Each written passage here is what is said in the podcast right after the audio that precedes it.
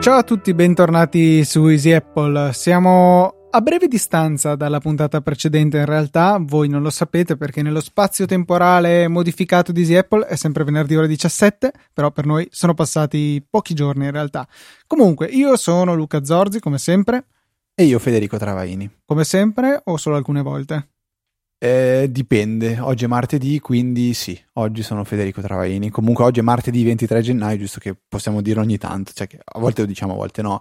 Eh, quindi sì, abbiamo, registriamo un po' in anticipo perché Luca è in trasferta, è in trasferta ed è anche mezzo acciaccato perché ti sei lussato una spalla, più o meno. Sì, sì, sì, una eh, lussazione a cromio claveare. Ovviamente registrando Motorcast. Eh sì No, no, ovviamente sciando eh, era strano, effettivamente mi era andata molto di lusso perché ero riuscito praticamente a non farmi mai del male, ho fallito questo sabato, un piccolo scontro e ho avuto la peggio dato che l'altro sciatore che non si era fatto niente, ma anche a me sembrava di non essersi fatti niente, spero appunto che almeno per lui sia rimasto così, era un pochettino più grosso di me, non che ci voglia molto, quindi ho avuto la peggio, la mia spalla ha avuto la peggio e quindi sono così con un simpatico tutore. In più, per lavoro sono in giro, sto registrando da una camera d'albergo che ovviamente oggi ha il wifi che non funziona.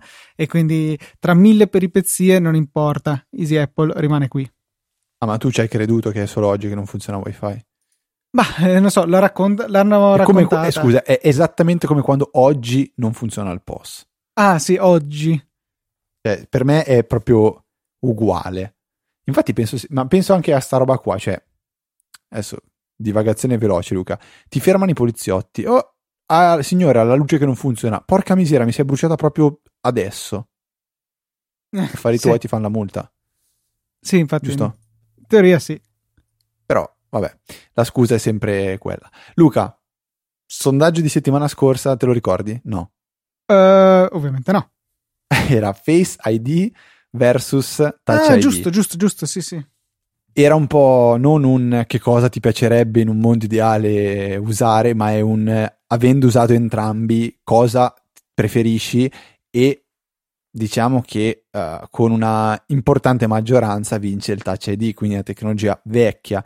E io sono uno di quelli che ha votato Touch ID perché um, nella mia esperienza come comodità per tanti fattori l'ho trovato uh, più, più più versatile. Eh, uno in primis è quello di poter ut- utilizzare più di un dito um, e quindi autorizzare anche altre persone ad accedere al proprio telefono. Lo so che è una cosa che va fuori eh, la concezione di eh, Touch ID o Face ID perché sono pensati per l'uso personale, l'iPhone è tuo, deve, deve essere tu a essere autorizzato, quindi è una cosa un po' stupida. Però eh, ci sono anche altri fattori come il fatto che Face ID richieda ehm, l'attenzione per essere sbloccato. Eh, quindi a volte se, se si, sta, si, sta, guidando, magari la persona di fianco dice puoi sbloccare il telefono, devi comunque togliere gli occhi dalla strada, guardare il telefono. Eh, sì, si può disattivare questa impostazione nelle impostazioni di, di, di Face ID, però diciamo non mi sembra proprio una cosa ehm, non lo so, mi sembra un po' come eh, di- diminuire la sicurezza in, fa- in, favore di altro, mentre Touch ID non richiede alcuna modifica, ha sempre funzionato molto bene. Devo ammettere che probabilmente il mio telefono ha ascoltato me parlare settimana scorsa perché questa settimana Face ID ha funzionato in maniera impeccabile, quindi non lo so. Fede, hai lì di fianco l'iPad magari che ha Touch ID? Sì. Succiati sì. un dito e dopo sì. prova a utilizzare Touch ID. Ah, guarda, basta uscire dalla doccia. Cioè. Eh, appunto, sì, questo è il grosso problema, secondo me. Grosso, insomma, relativo. Di... Ma non, non, l'ho mai riscontrato però questo problema. Impazzisco invece quando sono in doccia a usare l'Apple Watch, perché usare il touch con lo schermo bagnato devo ammettere che non è proprio semplicissimo. Ah, sì, effettivamente che funziona. Non mi sono però... mai posto il problema perché, appunto, avendo un serie 0 eh, ah, che è. Funziona. No, sì, fun... cioè puoi andare sotto l'acqua, te lo sconsigliano. E quindi, appunto, non l'ho mai fatto, ma anche perché in generale per lavarmi preferisco non avere addosso orologi a mennicoli vari. Ho capito. Tranne gli scarponi da sci, quelli li tengo sempre in doccia. Ah, ok, bene. Eh, cosa volevo dire, Luca, invece? Che abbiamo eh, un nuovo sondaggio ovviamente per questa settimana e mi, incurios- mi incuriosisce l'idea di sapere quale applicazione di messaggistica utilizzate maggiormente. Quindi non quella che vi piace di più, ma quella che nel quotidiano usate di più. Ho messo tre opzioni, abbiamo messo tre opzioni che sono le penso più comuni, cioè iMessage, WhatsApp e Telegram, e poi c'è anche una voce altro per chi magari utilizza gli SMS o mm, non so quale altra Facebook applicazione, Messenger. Viber, Facebook Messenger, è vero. Ehm, e quindi niente, andate, votate, divertitevi come sempre, e poi settimana prossima discutiamo di questo, anche se anche qua è un altro metodo di giudizio per capire se abbiamo dei bravi ascoltatori o no. Anzi, se gli amici degli ascoltatori sono delle brave Eh, persone esatto, no. non possiamo attribuire, beh, oddio, potreste scegliervi degli amici migliori eventualmente. Quello è- quella è sempre un'opzione Eh, vedi, che però in realtà, considerare. in realtà non copre il mio caso, che tra una storia e l'altra penso di usare praticamente in egual misura queste tre piattaforme, WhatsApp, Telegram e iMessage, e quindi eh, per me non c'è veramente una risposta giusta. Ma vabbè, ne- magari ne discutiamo la prossima puntata con i risultati di questo sondaggio in cartella, in saccoccia. Mario invece, Luca, ci ha, eh, manda- ci ha mandato un'email chiedendoci quale applicazione AR, quindi AR, eh, Andata e ritorno, quindi. Sì, esatto, esatto. Allora, Luca usa BlaBlaCar, io invece eh, uso Google Maps. no, Possiamo andare avanti, poi la prossima... No, Luca, dai, sei simpatico, però... Mario, Mario, Mario, guarda che si incazza, eh. per niente simpatico. Eh, devo dire che in realtà di applicazioni che uso con una, con una certa frequenza, anche qui abbastanza generoso, che ogni tanto utilizzo. Quindi parliamo di realtà aumentata. Esatto, che eh, si avvalgono della realtà aumentata è paradossalmente una delle prime applicazioni che abbia mai comprato per iPhone. Correva l'anno 2010 probabilmente, sì, e l'applicazione per un costo di 1,79 euro all'epoca, immagino adesso siano 2 euro, forse anche qualcosina di più, eh, si chiama Peak Finder, che serve per sapere quali sono, come si chiamano le cime delle montagne che avete attorno. Quindi eh, nella sua prima vecchia versione utilizzava GPS, bussola e accelerometro per eh, sov- fare un disegnetto del profilo delle cime che avevate intorno con l'indicazione questo è il eh, Monte Bianco è alto 4000 e rotti non so 4008 cos'è il Monte Bianco? Eh, potrei aver detto una stupidata.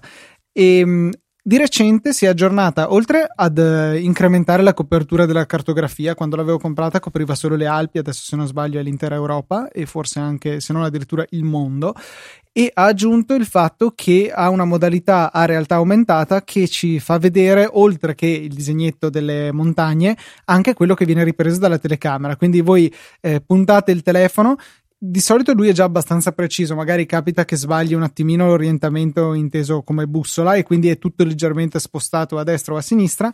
Con il vostro bel ditone spostate il profilo delle montagne e questo andrà a coincidere in maniera sorprendente con le montagne che effettivamente vedete inquadrate dalla telecamera e è molto molto carino appunto per sapere i nomi delle cime che è una cosa che mi è sempre piaciuto fare. Quindi eh, paradossale che una delle applicazioni che utilizzano la realtà aumentata, quindi una cosa di cui si parla veramente tanto, eh, forse a partire dal rilascio di iOS 11 o nelle, nei mesi che hanno portato a questo rilascio, sia in realtà una delle applicazioni più vecchie che ho sul mio iPhone. Ok, io invece non ne utilizzo neanche una. Questa è una cosa molto... Avrai giocato un po' con quella dell'IKEA però.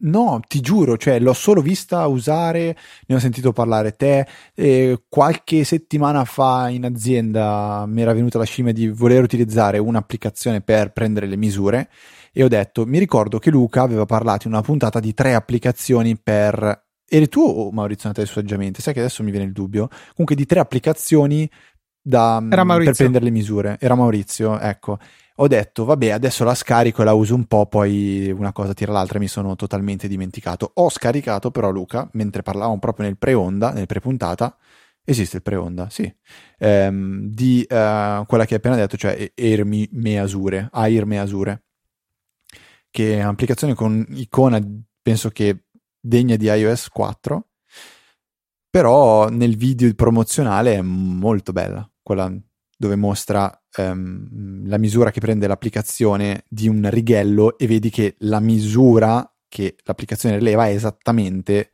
eh, identica a quello che misura un, righe- un eh, metro, non un righello. Quindi un'applica- un'applicazione che si vende molto bene ed è gratuita.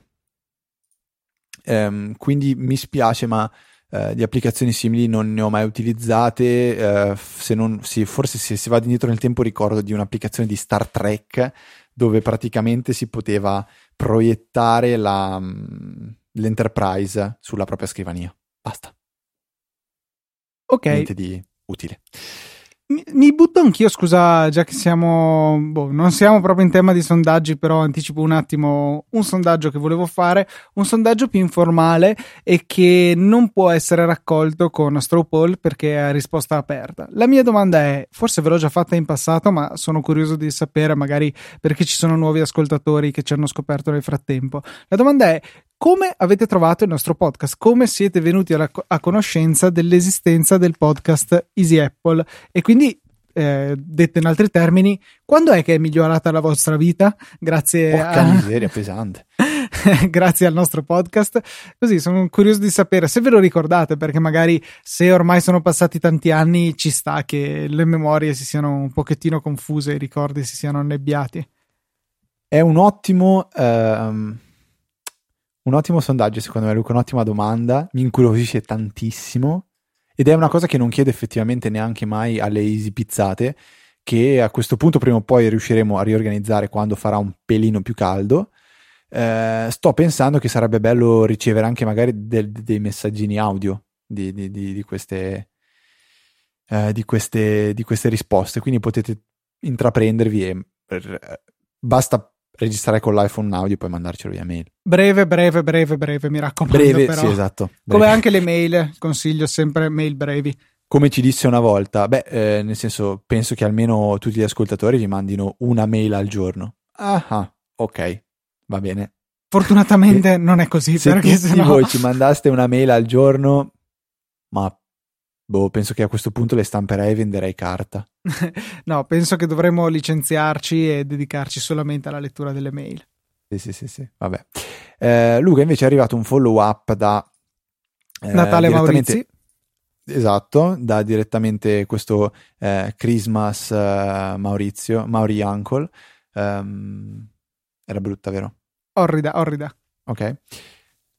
Dice voi parlavate la scorsa puntata del Raspberry, io parlavo di AirPlay e Raspberry che però non è più supportato, quindi se c'era qualche alternativa per avere in maniera eh, economica e comoda la possibilità di utilizzare AirPlay video su una TV qualsiasi. E Maurizio dice guarda, il Fire TV di Amazon che è in, co- è in, in vendita, indovinate un po', su Amazon a 59,99, quindi a 60 euro ehm, permette tramite un'applicazione che, che, costa, Maurizio dice 3-4 euro, ma ce ne sono, ce n'è più di una, permette di abilitare l'AirPlay. Quindi un dispositivo che con una sessantina di euro permette di trasformare la, mh, mm, la, la, la propria TV in un ricevitore AirPlay.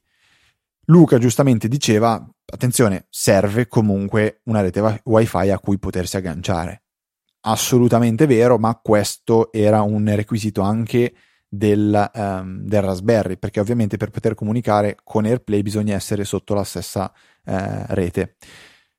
Quindi trovate il link in note della puntata al Fire TV Stick, uh, che tra l'altro leggo, puoi acquistare questo articolo a 39,99, sconto Prime, dettagli, boh, dandoci la vostra anima. Uh, no, niente, per chi è iscritto ad Amazon Prime è possibile acquistare il uh, Fire Stick a 40 euro invece che a 59, quindi sono praticamente 5 euro in più di un, di un Raspberry.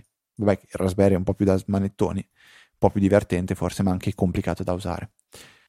Ok Luca, tengo io la parola perché uh, in questi giorni ho avuto modo di scoprire un'applicazione che non ho avuto, ho avuto però modo di, um, di utilizzare, che si chiama Lala Lab. Ti piace come nome? No eh, l'Ala Lab permette di stampare le uh, proprie foto. Stampare, attenzione, non tramite la propria stampante, ma di farsi stampare le foto e di farsele inviare direttamente a casa. Ho visto, uh, ho avuto modo di vedere questo, ho già detto tre volte almeno ho avuto modo di vedere, cercherò di correggermi ovviamente. Um, quindi quando ho visto il risultato di Lala Lab uh, sono rimasto piacevolmente um, soddisfatto perché si trattava di foto stampate in formato Polaroid a cui si può aggiungere anche una scritta. Quindi nel momento in cui si fa, uh, diciamo, uh, una, un, insomma, una vacanza o qualsiasi cosa o magari ricordi di un anno, si possono stampare queste foto in formato Polaroid aggiungendo sotto una dicitura, quindi ricordandosi il periodo dove si era, una, una, un'idea molto carina. E questa è una delle opzioni che offre la Lab. Si possono, si possono stampare anche fotolibri uh, o calendari e, ah, preciso, non, non, è assolutamente una forma di pubblicità questa, anche se mi rendo conto che possa sembrarlo. Um, e quindi proseguendo, una volta deciso il formato che si vuole stampare, si eh, decidono le foto da, da sele- si selezionano le foto e lo si può fare sia dal rullino sia da eh, vari social, quindi è supportato Instagram, è supportato Facebook, se non sbaglio Google Photos e Dropbox, oltre ovviamente come ho già detto al rullino fotografico. Esiste eh, un prezzo cada, cada foto, quindi per ogni singola foto, se non sbaglio le Polaroid costano 29 centesimi, che non è comunque poco, a cui bisognerà poi sommare le, le, le spese di spedizione. Eh, quindi una volta selezionate le foto, volete stampare 10, le stampate, indirizzo di, di spedizione e vi verranno recapitate. Eh, se non sbaglio, tra l'altro, promettono di, di impiegarci poco a farvi avere queste, queste foto. Um, cosa volevo dire? Volevo dire che se guardate, se volete provare questa applicazione, guardate sull'App Store, troverete dei codici promozionali tra le recensioni addirittura dell'applicazione e utilizzando il codice per il primo ordine vi verranno scalati 5 euro. Quindi, eh, atten- e attenzione, potete anche andare tra virgolette in negativo, cosa vuol dire che se fa- stampate 4 euro di foto e spendete 5 andrete a pagare solo le spese di spedizione. Quindi tutto sommato è un'applicazione che per la prima volta potrete utilizzare Um, anzi, oserei dire che se riesco a recuperare il mio codice. Eh, stavo per suggerirtelo, Fede. E sai che non vorrei che però eh, il codice lo generi una volta che hai uh, stampato per la prima volta le foto. Boh, in caso, se guardate nelle note della puntata, se ci trovate esatto, un codice. date un'occhiata. Se trovate il codice, uh, diciamo che n- non so neanche quali potrebbero essere i benefici miei. Se voi utilizzate il codice, però lo troverete, ne- se lo troverete, nel caso utilizzate quello e niente, è un servizio che mi è piaciuto molto e che va a sopperire a una funzione che iOS non ha. Perché la, la libreria di iPhoto, di iCloud Photo Library, permette di stampare e creare fotolibri eh, solo da, da, Mac, mentre con l'applicazione eh, per, per, iOS non si possono, non si può richiedere la stampa delle foto, si possono solo stampare, diciamo, in maniera casalinga. E L'Ala Lab invece offre un servizio che io ho avuto modo di vedere di persona e mi è piaciuto tantissimo. Quindi trovate l'Ala Lab nella, nella, nelle note della puntata e mm, è gratuita ovviamente l'applicazione e potete provare a vedere se c'è qualcosa che vi può incuriosire. Benissimo, invece eh, prossimo argomento, una funzione di iOS che secondo me è molto carina e però è stata implementata male eh, al punto che non la utilizzo per i suoi effetti collaterali. Sto parlando della possibilità che ha il nostro iPhone di ricordarci dove abbiamo parcheggiato la macchina o, o, meglio ancora dove era quando si è disconnesso dal Bluetooth della nostra macchina. Eh, penso che sia capitato più o meno a chiunque, magari eh, nel grande parcheggio di un centro commerciale, di dimenticarsi dove si era parcheggiato e avere qualche difficoltà a ritrovare il proprio mezzo di trasporto. Ci viene in soccorso l'iPhone, appunto, che al momento della disconnessione dal Bluetooth della macchina, quindi si presume al momento dello spegnimento della macchina e all'uscita del, dalla stessa, eh, ci, appunto, ci segnala dove è e quindi poi basta riaprire la, le mappe e tra le destinazioni recenti c'è posizione dell'auto o qualcosa del genere, si tocca, ci mostra dove è e volendo si avvia addirittura la navigazione qualora abbiamo sbagliato ad esempio provincia o regione di dove avevamo parcheggiato la macchina. E, ehm, però c'è il grosso, grosso problema, secondo me, che questa funzionalità richiede di avere attivato il servizio di localizzazione di sistema, quindi quelli che andiamo a trovare in impostazioni, privacy, localizzazione, in fondo in fondo in fondo servizi di sistema, vi richiede di attivare le posizioni frequenti, che possono magari essere anche carine perché vi fa vedere dove siete stati ogni giorno, però l'effetto collaterale di questa cosa è che in sostanza ogni volta che sbloccate l'iPhone o quasi, ma direi la maggior parte delle volte questo è vero, accende il GPS, vede dove siete e registra la posizione. Per carità, nessun grosso problema di privacy, perché comunque tutto che rimane in locale non viene sincronizzato su iCloud né niente però c'è un dispendio di batteria veramente non, non, trascurabile assolutamente.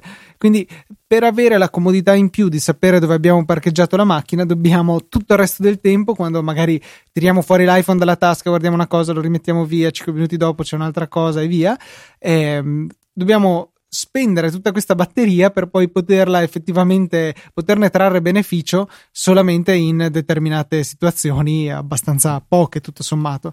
Quindi io mi sono rassegnato a ridisattivare le posizioni frequenti dopo aver constatato che funzionava molto bene la localizzazione dell'auto eh, perché appunto non me la sento di consumare tutta questa batteria per, eh, per sapere dove, dove ho parcheggiato magari eh, avrebbe più senso se utilizzassi l'iPhone più a lungo e meno di frequente, ma le mie interazioni sono di solito molto veloci e molto frequenti. Io penso di sbloccare l'iPhone 200 volte al giorno, qualcosa del genere, non penso di andarci tanto lontano.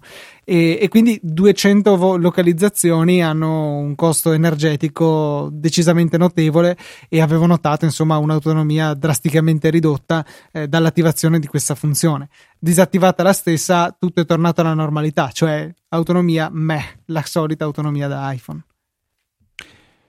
Se non sbaglio, Luca, però è possibile farlo in maniera manuale con l'applicazione di Google. Mm, non vorrei dire una stupidata. Forse sì, eh, oppure sto... metti un segnalino sulle mappe anche di Apple, quello mi è capitato di farlo più volte. Però comunque, cioè, capisci che è scomodo, eh? è una limitazione, secondo me, legare queste due, ehm, queste due funzionalità tra loro che è sbagliato. Sarebbe molto più comodo, appunto, eh, sapere che quando ti disconnetti dal Bluetooth, allora cerca la tua posizione, non ogni santa volta che sblocco il telefono.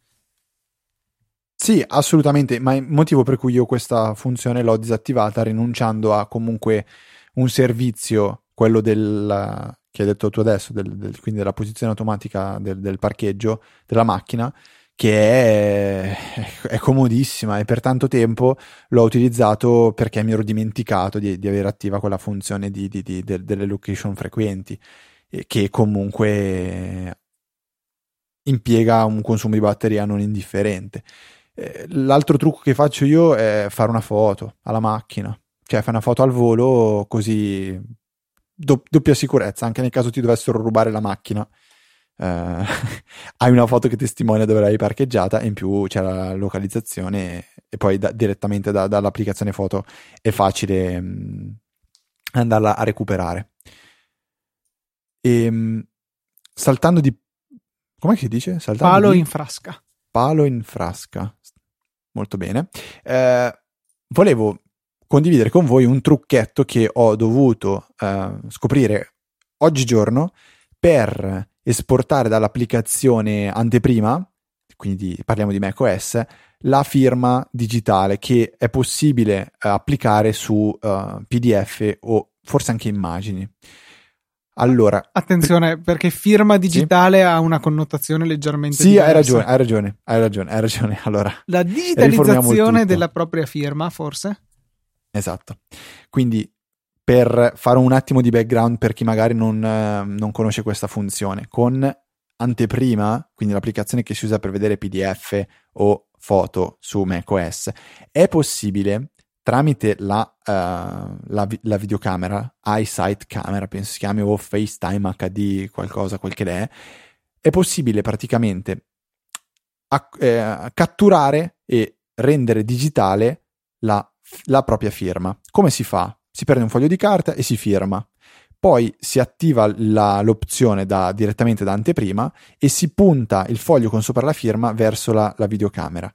In questo modo la videocamera cattura cattura la firma e la trasforma in uh, vettoriale. Quindi cosa vuol dire? Vuol dire che è una firma che potete un timbro, diciamo, che potete ingrandire o rimpicciolire quanto volete e non perderà di risoluzione, detto proprio in maniera semplice semplice. Il problema è che poi anteprima si tiene un po' per sé questa firma, non vi permette di facilmente portarvela via e usarla anche uh, con, con altri servizi o per altri scopi. Io avevo bisogno proprio di questo, cioè di acquisire in maniera semplice e curata una firma e poi usarla per quello che ci volevo fare io, senza, senza dover dipendere da anteprima.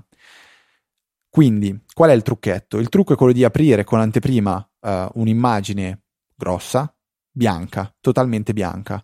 Quindi uh, aprite proprio un foglio e importate la firma. Fate finta di firmare un documento eh, bianco enorme.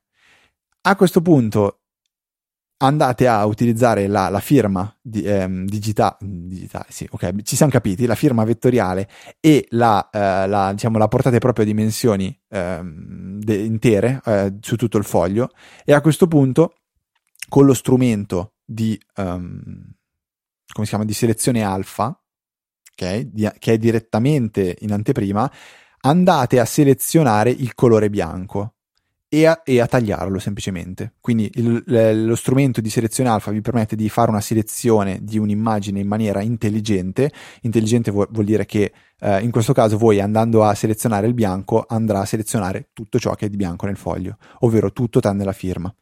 A questo punto con, se non sbaglio, Command X andate a tagliare questa selezione e il risultato che avrete è una firma con uno sfondo totalmente trasparente. Pro tip, invece che Command X per andare a tagliare, premete il tasto cancella.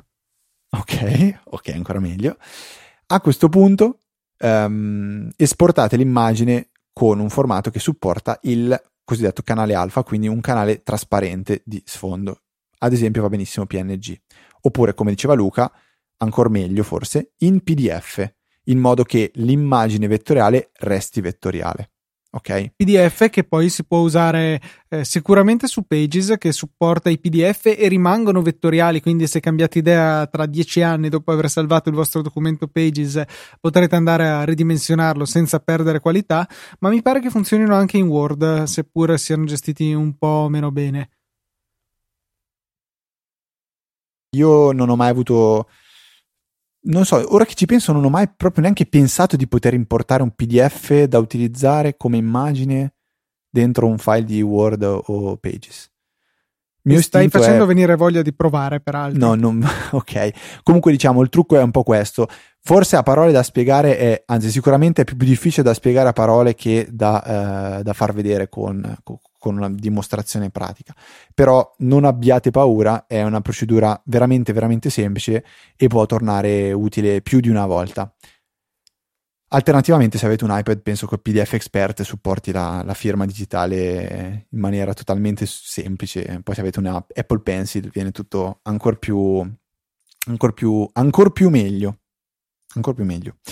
Eh, Luca, invece, Apple ha annunciato finalmente la data in cui inizierà a vendere l'HomePod.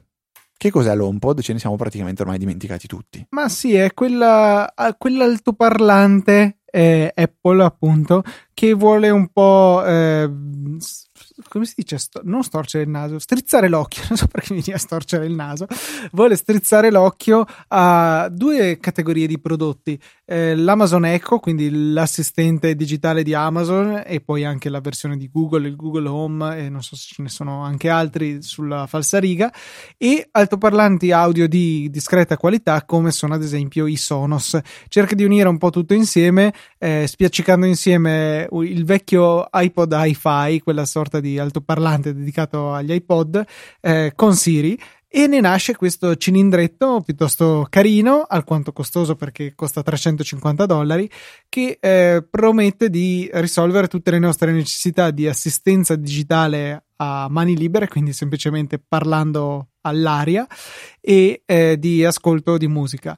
Eh, in futuro con un prossimo aggiornamento sarà possibile anche collegarne due insieme per ottenere un suono stereo perché attualmente è mono seppur abbia eh, molti altoparlanti questi vengono utilizzati solamente per modulare bene il suono per adattarsi alle caratteristiche dell'ambiente in cui è inserito ehm, come anche la possibilità di avere un audio multistanza sfruttando AirPlay 2 di cui avevamo peraltro parlato forse da, proprio la puntata scorsa dicendo che non ci sembrava che ci fossero prodotti in commercio che sfruttassero questo nuovo protocollo.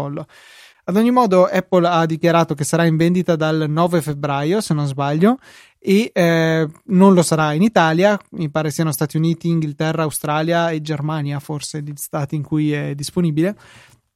E mm, appunto, no, Germania mi sa di no, eh, solo stati anglofoni, quindi e sarà interessante vedere poi le recensioni come troveranno in particolare, secondo me, eh, sarà interessante vedere la capacità che ha di sentirti, perché una cosa che hanno sempre sottolineato i, gli americani, di fatto che hanno la possibilità di usare eh, l'Amazon Echo, è che tu puoi essere anche nella stanza a fianco, non urlare neanche troppo la parola chiave per risvegliarlo e l'Echo ti ascolta, ti sente benissimo pur da distante. Chissà se Siri sarà altrettanto efficace sul, eh, sull'HomePod, salvo poi rimanere sempre Siri, quindi ogni tanto darti delle risposte che perlomeno ti lasciano perplesso, anche perché a volte capita di rifare la stessa identica domanda, stesse identiche parole formulate nello stesso modo e farsi dare delle risposte diverse.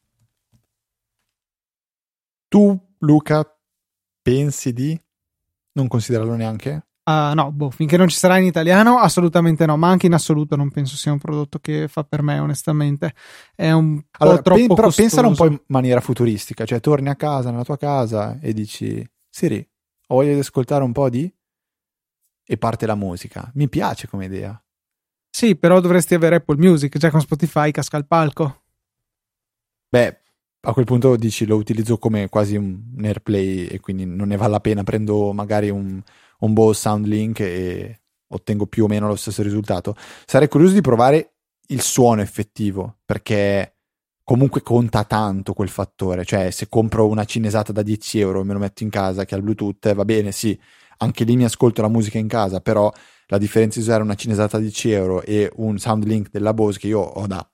Io ho il mini, penso da 6 anni, c'è ancora una qualità impressionante. C'era, ti ricordi, avevamo fatto un video sul canale di Easy sì. Apple. Tu avevi, qual è che avevi tu? Non mi ricordo, era della...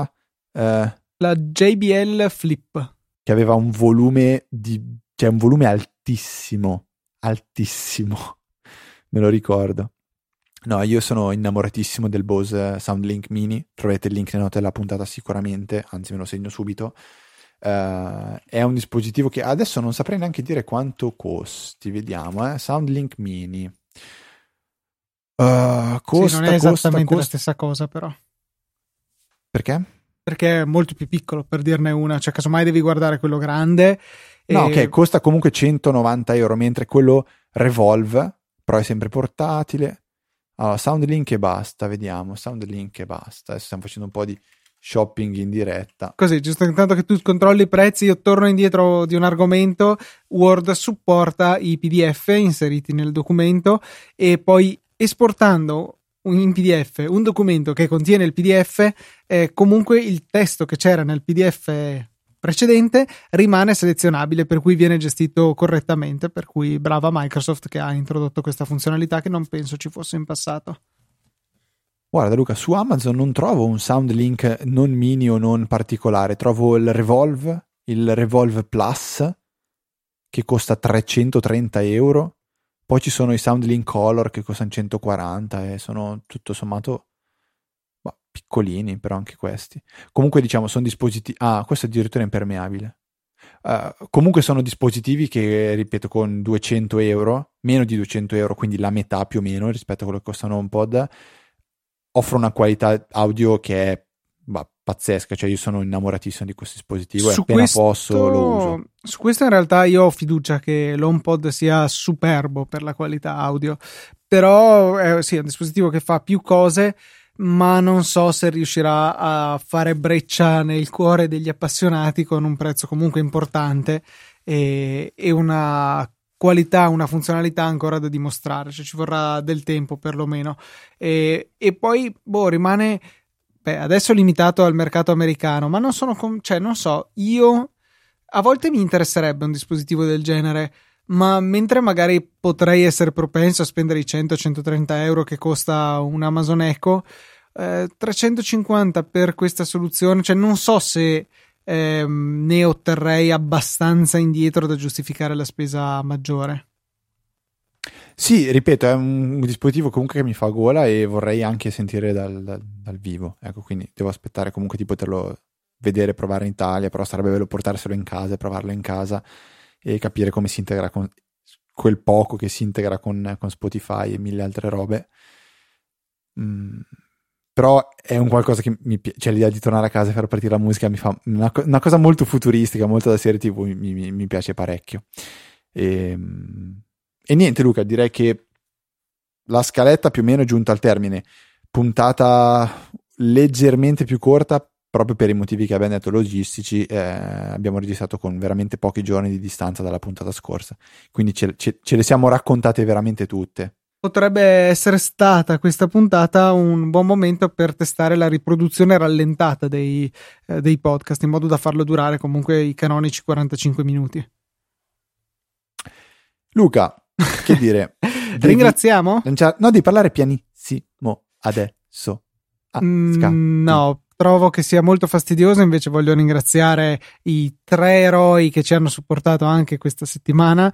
Eh, sono Gianluigi Giannuzzi, Ekaterina e Pierpaolo Lambrini sono i donatori di questa settimana. Grazie a loro, grazie a voi che state considerando le donazioni, 5, 10, 15 euro ogni tre mesi, veramente non si sentono ma aiutano tantissimo Easy Apple, come pure ci aiutano i vostri acquisti su Amazon. Basta un clic sul nostro link, trovate il link stesso in fondo a qualunque puntata e eh, veramente non vi tocca fare nulla se non comprare ciò che volete su Amazon, non importa che sia il prodotto linkato, l'importante è partire dal link, poi mettere nel carrello e concludere l'acquisto entro 24 ore. Sarà Amazon a farsi carico di concederci una piccola percentuale.